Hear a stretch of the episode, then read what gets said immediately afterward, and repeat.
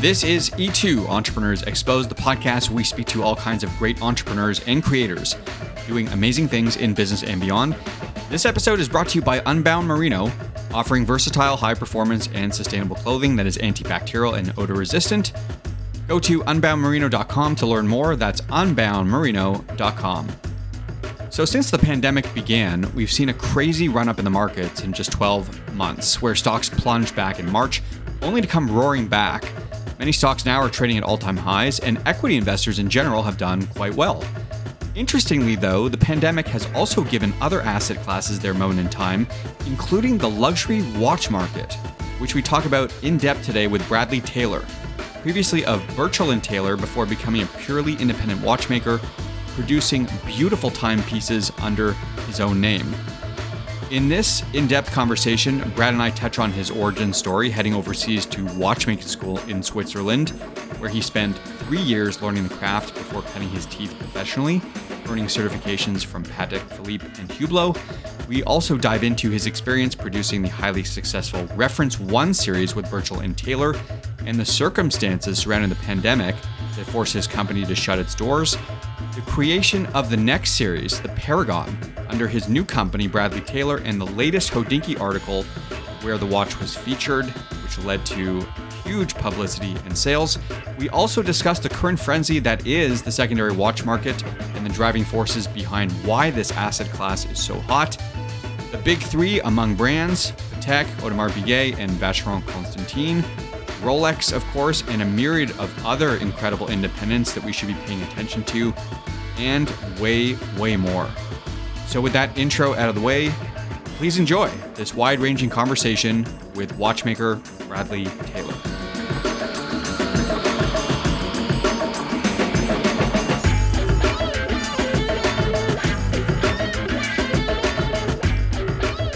Okay, so let's rewind back to beginning of 2020. Give me a sense of what you were doing, what your life was like and Birchall and Taylor, the company you were running? Yeah, so we had just moved into a new workshop, um, although still quite small for most watchmaking companies, and it was 2,000 square feet. Things were going quite well. We had quite a bit of success at that point. We had sold approximately 35 watches. And that's the reference one. This move into the 2,000 square foot space, was this on the back of the success with that model? Yeah, exactly. Yeah. Hmm. At, th- at this point, we weren't profitable, like we weren't taking a salary yet. But we figured, you know, a new watch business is not exactly a a business that immediately starts creating dividends. You know, it's a it, it's a build. People have to recognize a brand, and then also see it a bunch to become comfortable with it. Because our main customer is someone who's shopping for, let's say, like a Patek Philippe and then recognizes that oh there's something interesting being made in Canada and I can go see what they're doing and and meet the guys behind it. So how do you get Birchall and Taylor's models in front of those buyers? Are you going to Baselworld? Like how are you getting your reference one in front of the right people? If we wanted to be in Baselworld, which obviously we, we would have, and I remember I contacted them about it once, the the cost to actually have a small space is incredibly high to the tune of five figures, mid five figures for a week space for a very small booth. Wow. The the, the big brands there are paying uh, million, two million francs just to be there for a week. And they have these big elaborate spaces that themselves cost a lot of money. But you can imagine as a small brand, uh, if you go, you go and don't get a booth, and you hope to meet with some journalists to get your your work out there for us, it was partially word of mouth, which is very challenging when you first start out, and then uh, getting in front of journalists and hoping that they found what we're doing interesting enough to write about. We have a good article come out in one of the big watch publications. We would sell five or six pieces that week. The marketplace has changed a lot for watches. I think if people knew how many of the watches that I just made I sold purely through Instagram, not advertising, but just posting photos of the watches. I think most people will be pretty surprised to find out that people are willing to take that risk on a watch they've never seen before, just heard about, uh, that is priced at you know it's not it's not a cheap watch. I mean, I I can't afford it. Uh, my most recent series is uh, twenty two thousand US dollars, so about twenty eight thousand Canadian. To do that purely off of photos online is um, it's interesting. This is the Paragon, right at twenty two thousand. Um, the current series. How many are you producing in a year? Uh, so I've cut this series off at twelve pieces, and, and are they all sold? Uh, I have one left at this point. Okay, so let's rewind back just a sec because we, we skipped over this part. So you have the success with Reference One, you sell 35 plus pieces, you move into this 2,000 square foot space, and then the pandemic hits. What happens? Like, did you think about turning turning it in for good and doing something else career wise? So for a while, we we held on. We held on to as for as long as we possibly could, and um, there was a certain point where things were just slowing down too much. And we had a few important orders cancel at the start of the pandemic. And of course, uh, the rent unfortunately doesn't stop. Uh, and I think that's an important lesson that I learned, um, that we both learned from that, which is, you know, until you really, really need a larger space, keep it lean, like as, as as long as you possibly can, because you can't predict the future, especially in a new company. Growth is not always consistent. We would have spurts and then you know it, it just takes one thing which you know life is unpredictable and the pandemic happened thankfully we didn't just start a restaurant but if we had been in a smaller space it's much more likely we would have been able to weather everything. You make a personal move right? You move from toronto to vancouver on the other side of the country. And then rather than turn it in you start watchmaking yourself under your own personal name, Bradley Taylor, and then the launch of the Paragon happens right in January. How did you come to that decision that you were going to still continue watchmaking now without a partner, now on the other side of the country, and producing um, a second series that was essentially double the price of the first? Yeah, it was definitely a, a strange, and it still is. I'm on the tail end of like what was a very wild uh, three or four months of my life. And so I I arrived in Vancouver and I I was kind of figuring out like what I was going to do because I've invested so much time and energy into watchmaking, um, and I hadn't really been rewarded at that point. Uh, the problem with watchmaking is, you know, you go to school; it's very expensive. Um, at least the route that I went, going to Switzerland, and you come back and and the best job you can get pays around, you know, fifty thousand dollars at a school a year. I spent as much on my education as my my partner did, and and she's a lawyer. You know, the, and those things reward themselves very differently. So at at that point, I was I was had dealt with all the stress and all the challenges of of saying goodbye to all the work that I'd put into the company, and I was ready to sell my tools, which are things I've been collecting for such a long time that are really important to me. And one of my friends just said, "Just wait a month, like you'll be back." At the time, I didn't believe him, but within about three weeks, I um, I sat down back on my watchmaking bench and I just kind of realized like, oh, I, I do still love this. This is still what I want to do with my life, and I've spent such a long time designing the next watch, uh, the Paragon. It would like I I have to see how it goes, and and and part part of me thought maybe I'll sell none, and or maybe I'll sell one or two and realize this isn't worth it, and I'll get a job doing something else. Like I'll find something else. But I gave it that shot. It was very scary. Releasing a product into the world that you spend so much time designing is always a kind of a harrowing experience, especially with uh, the way online comments work on some of the watch blogs. But they were very kind to me this time around, and I managed to get an incredible amount of publicity just reaching out to some journalists that I know and and through social media. So I've I've now been featured on the top five watch publications. And that's, uh, of course, a huge factor in my success so far. Yeah, one of those publications is Hodinkee, which uh, yes. you were featured in just last month, which is probably the most popular watch website in the world right now. They released a piece on you featuring the Paragon and you personally as a Canadian watchmaker. So, what happens after this piece is published on Hodinkee? Yeah, so Uh, to give you an idea, last time we had a piece published on uh, Birchall and Taylor, we sold five watches within the next 24 hours.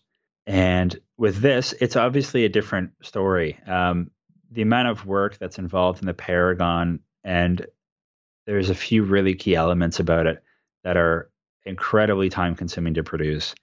Just to give you an idea, each individual hand of the watch takes 20 hours uh, to finish by hand. A $10,000 watch is a very different purchase than a $28,000 watch.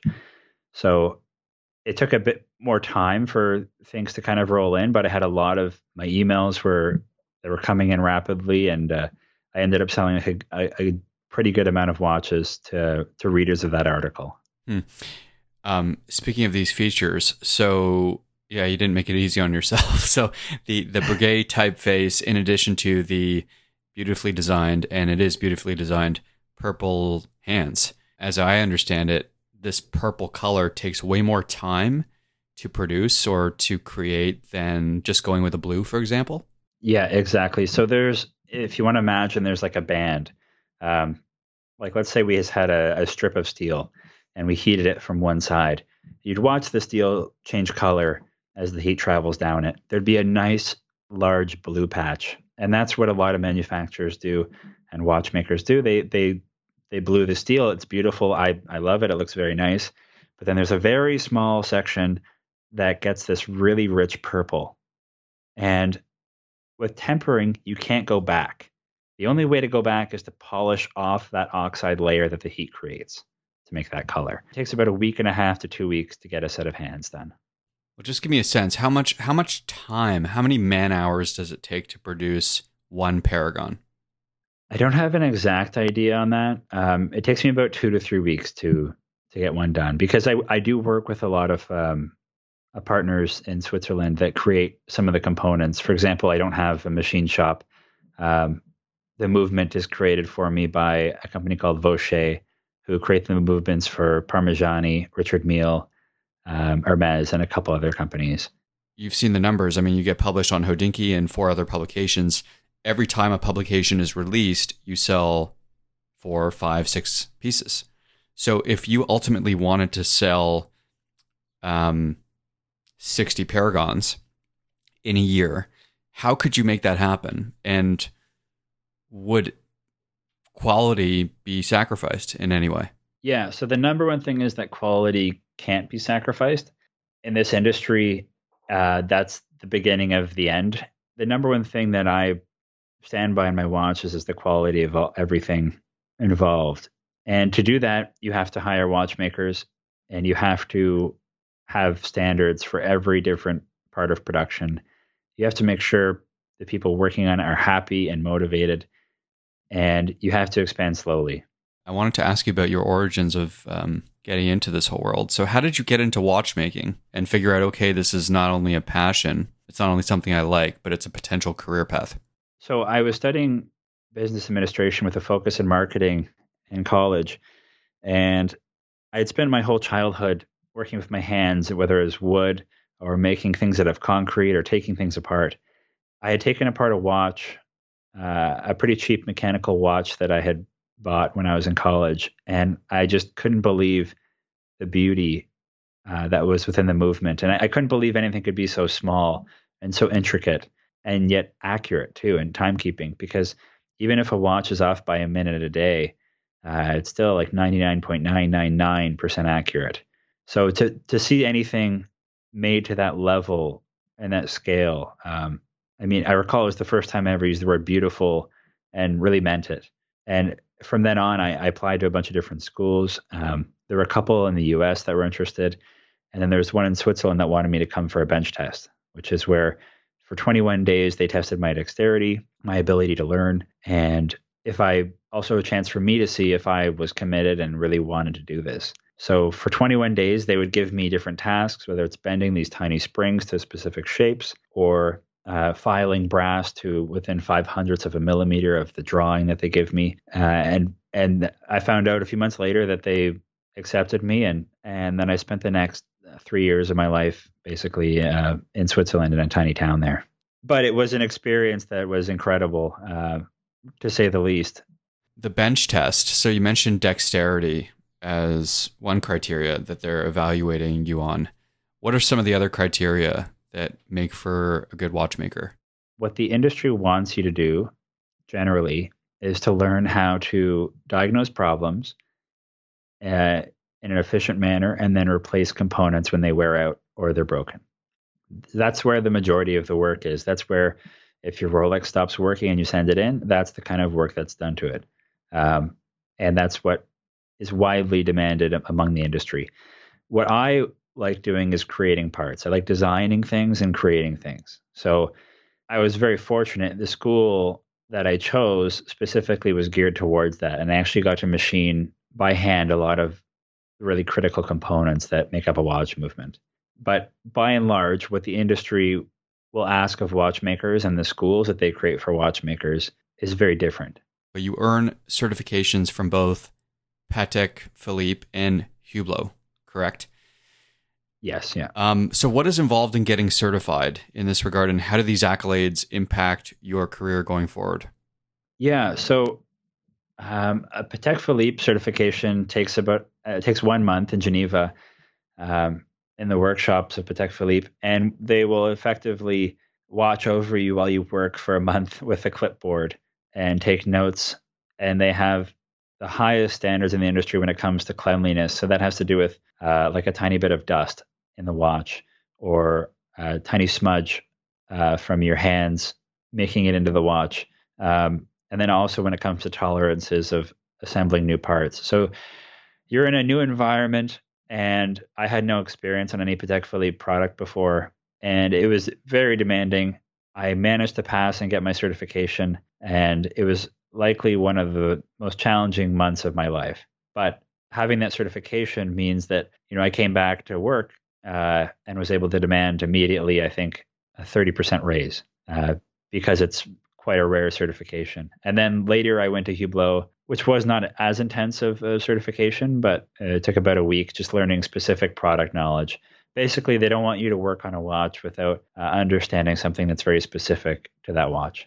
Life is hard, but finding a really great podcast makes the days go by so much easier. Hi, my name is Blue Telusma. I'm a writer, an emotional intelligence coach, and the host of Humanize with Blue Telusma, a podcast where we believe that when you humanize everyone in the room, a great conversation is almost guaranteed.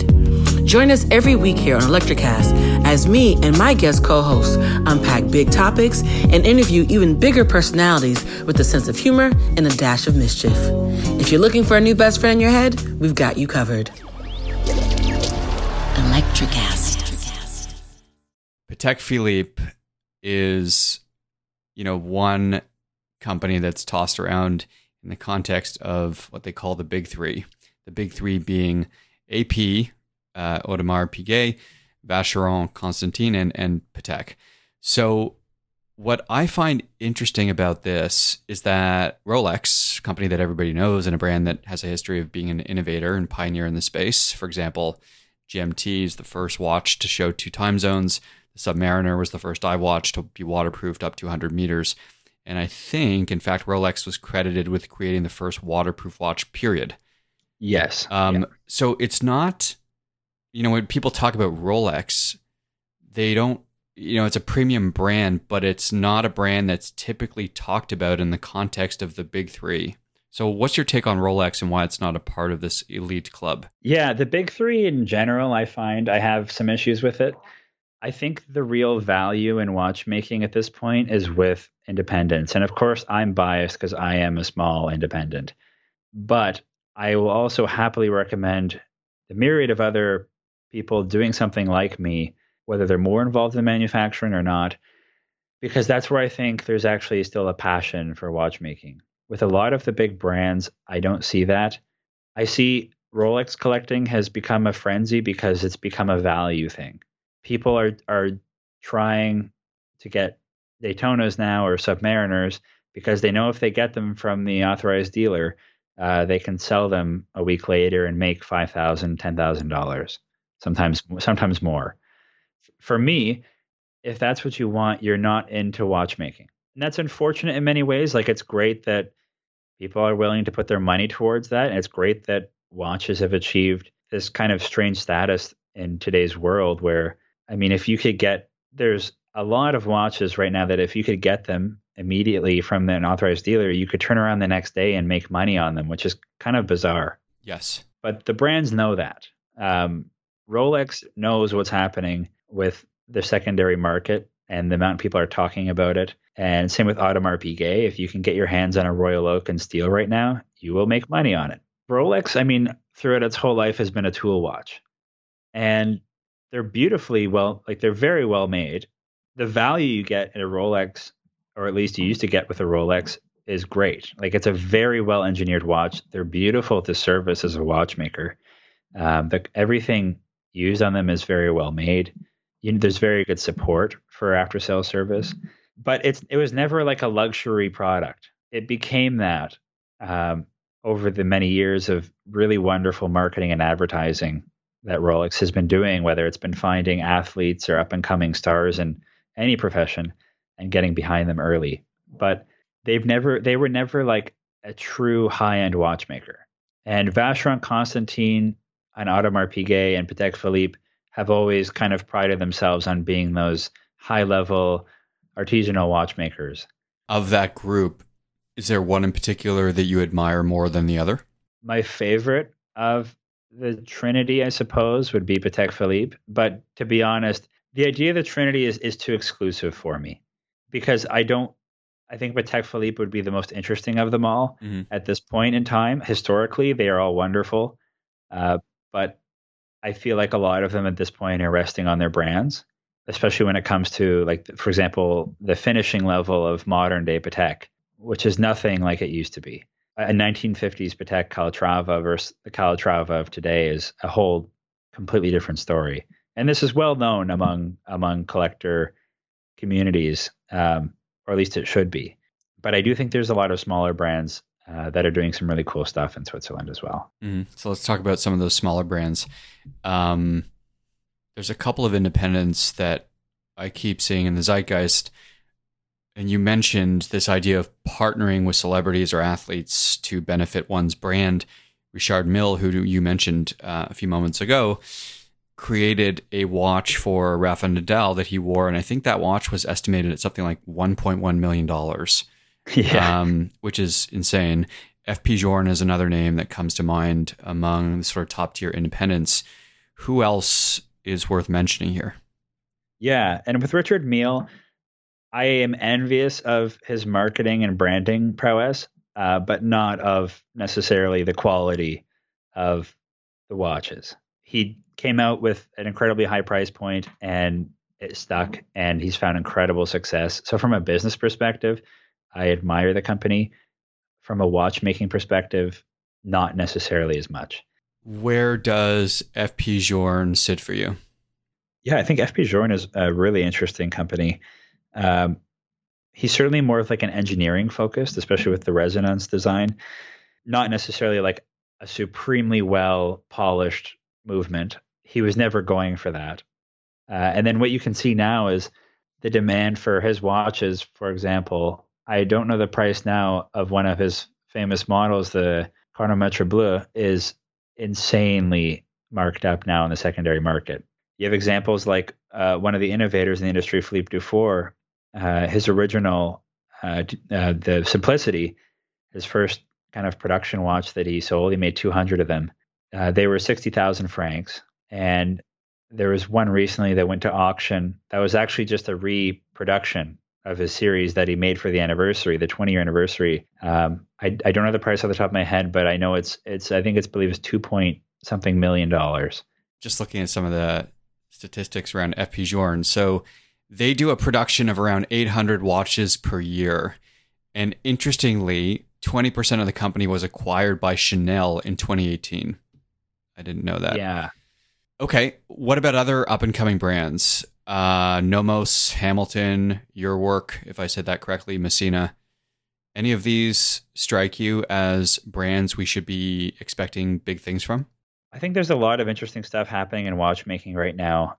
And instead of maybe recommending specific brands to go after, I'd look for different qualities in those companies. And the number one quality of course, it depends on your price point, right? Like if, if you're shopping with a $5,000 price point, you're not going to get a hand finished movement.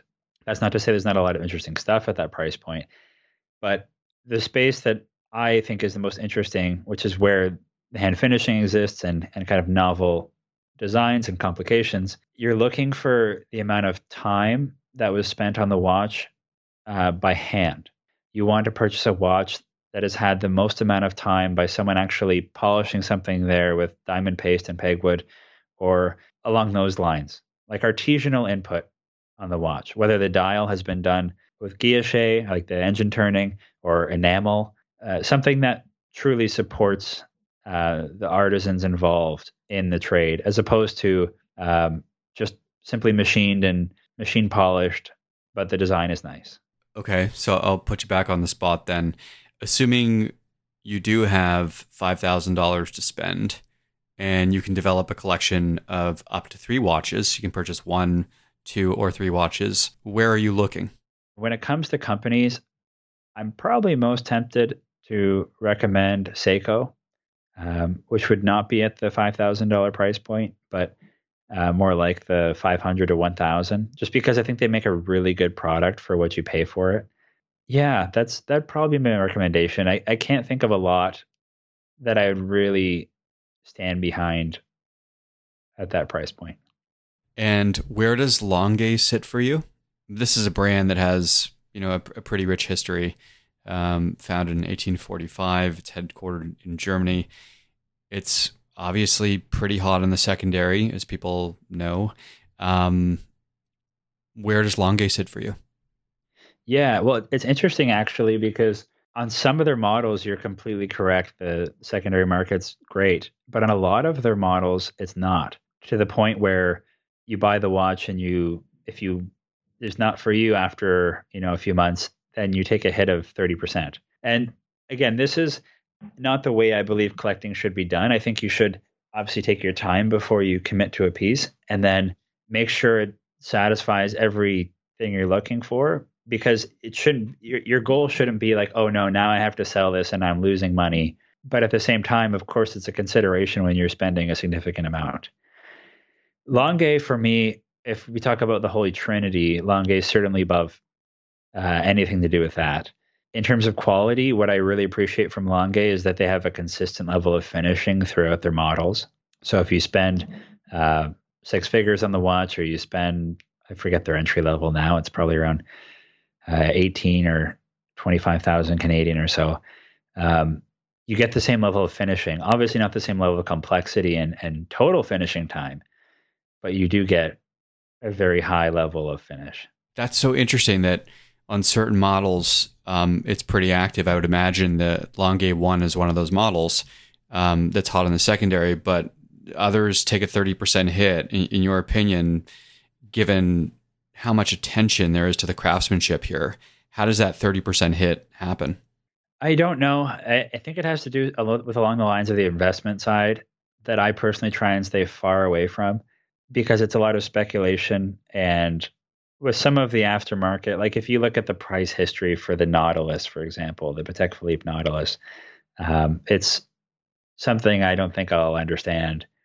For Lange, I think you're getting in general among all the large manufacturers of watches the best value. Where do smartwatches, Apple Watches resonate for you, if they do resonate at all? Yeah, I mean, I I think they're definitely a tool to have.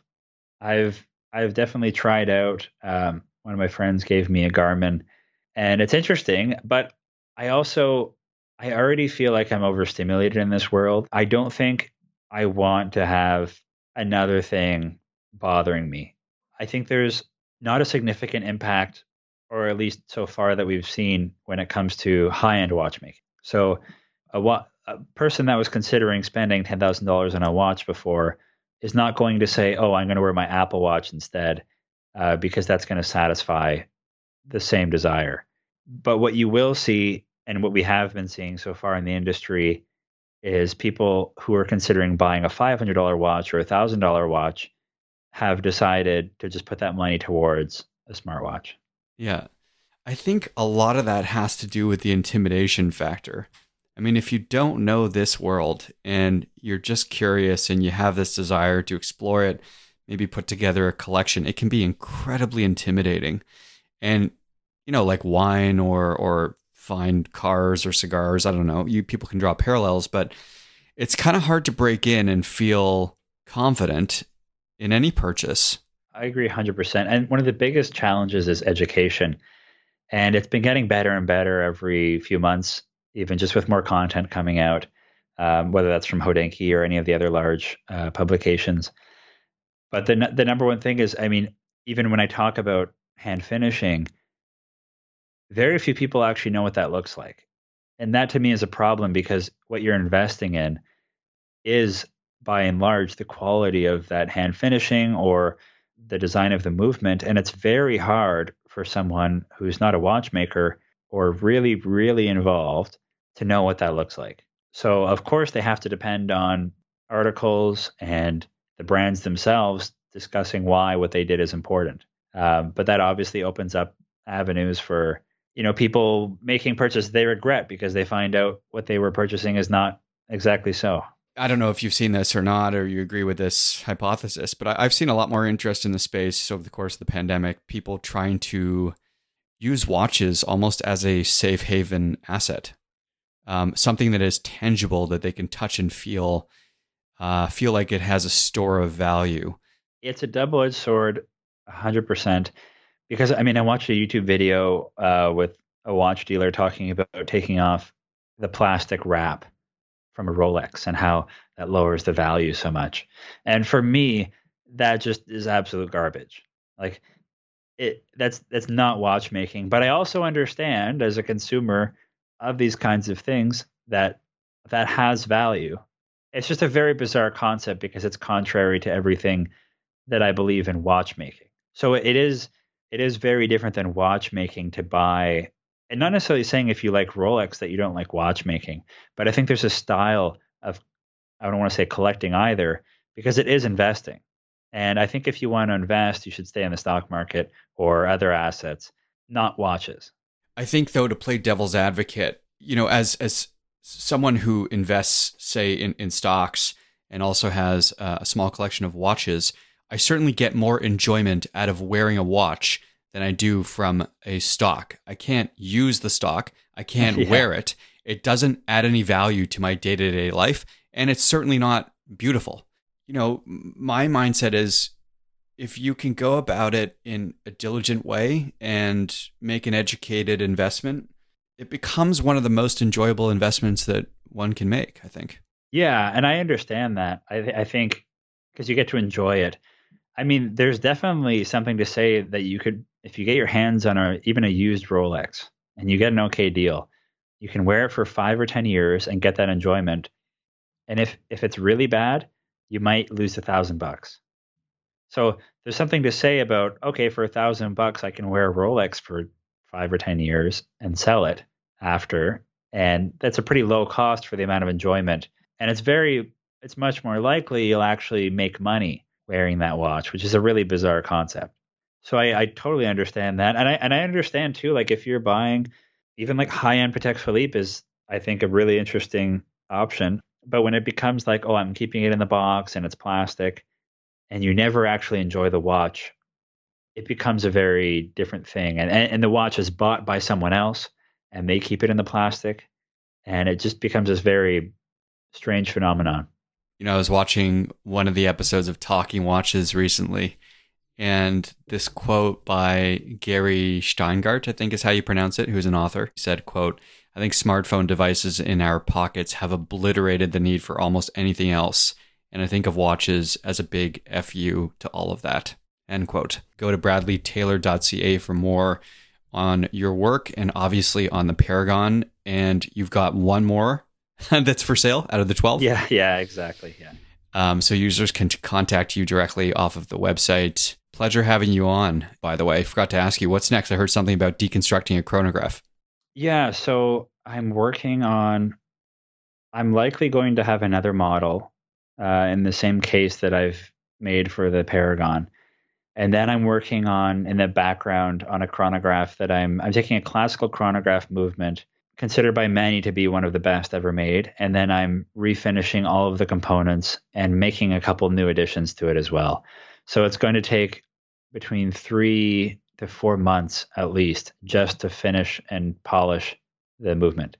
Um, so it's going to be a really big undertaking, and I'm really excited about it. That's incredible. It's, it's going to basically be on pretty much a bespoke basis. So I work with each client, find out, have some conversations, and see like what design direction we want to go in, especially with the dial, uh, the selection of finish choices on the movement, um, case material, etc., and then make a chronograph that's exactly to their tastes, and then finished to an absolutely uh, incredible degree.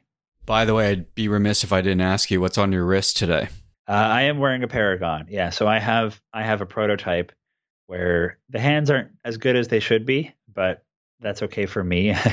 um, I don't want to go back and spend another two days finishing them, uh, but that's what I get to wear every day, which is a nice nice perk of the job, you could say. Bradley, where else can people find out about you and what you're up to on social? Yeah, uh, so I have a Instagram. That's where I post the most, and then I also have a Facebook, which uh, generally just mirrors the content of my Instagram. But um, I, I, tend to post a lot of what I'm doing in the workshop if people want to follow along. And then I'm also going to have uh, some emails that go out every once in a while if anyone's interested to see any bigger milestones that I'm I'm into with uh, with the business. Brad, this is a lot of fun. Thanks for doing this, man.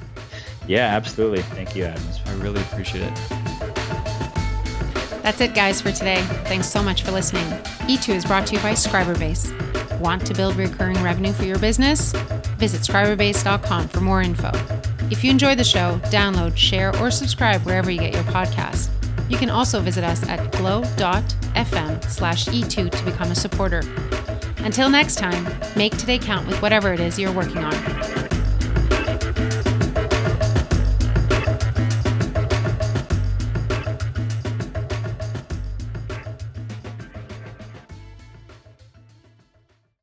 Hey, it's Tim from 50 Years of Music with 50 Year Old White Guys, the comedy podcast you had no idea you needed. Join Ben, Jeff, and me as we continue our musical road trip back through the years and around the globe. See, just when you thought all white guys were like Joe Rogan, you come across three educators trying to remember when we were cool. 50 years of music with 50 year old white guys. Electricast. Hey, what's happening out there, everybody? This is Lawrence Ross, and I'd like to tell you a little bit about my podcast, The Lawrence Ross Show. Egomaniac. It's a two hour weekly exploration into my mind. I also do sketches, celebrity impersonations, You're out of order! and I also do song parodies. Not too shabby for a blind guy. Not only are you visually impaired, but you are geographically impaired. New episodes are released every Friday. Check it out on your favorite podcasting platform or listen to it here on Society 13 on Electrocast.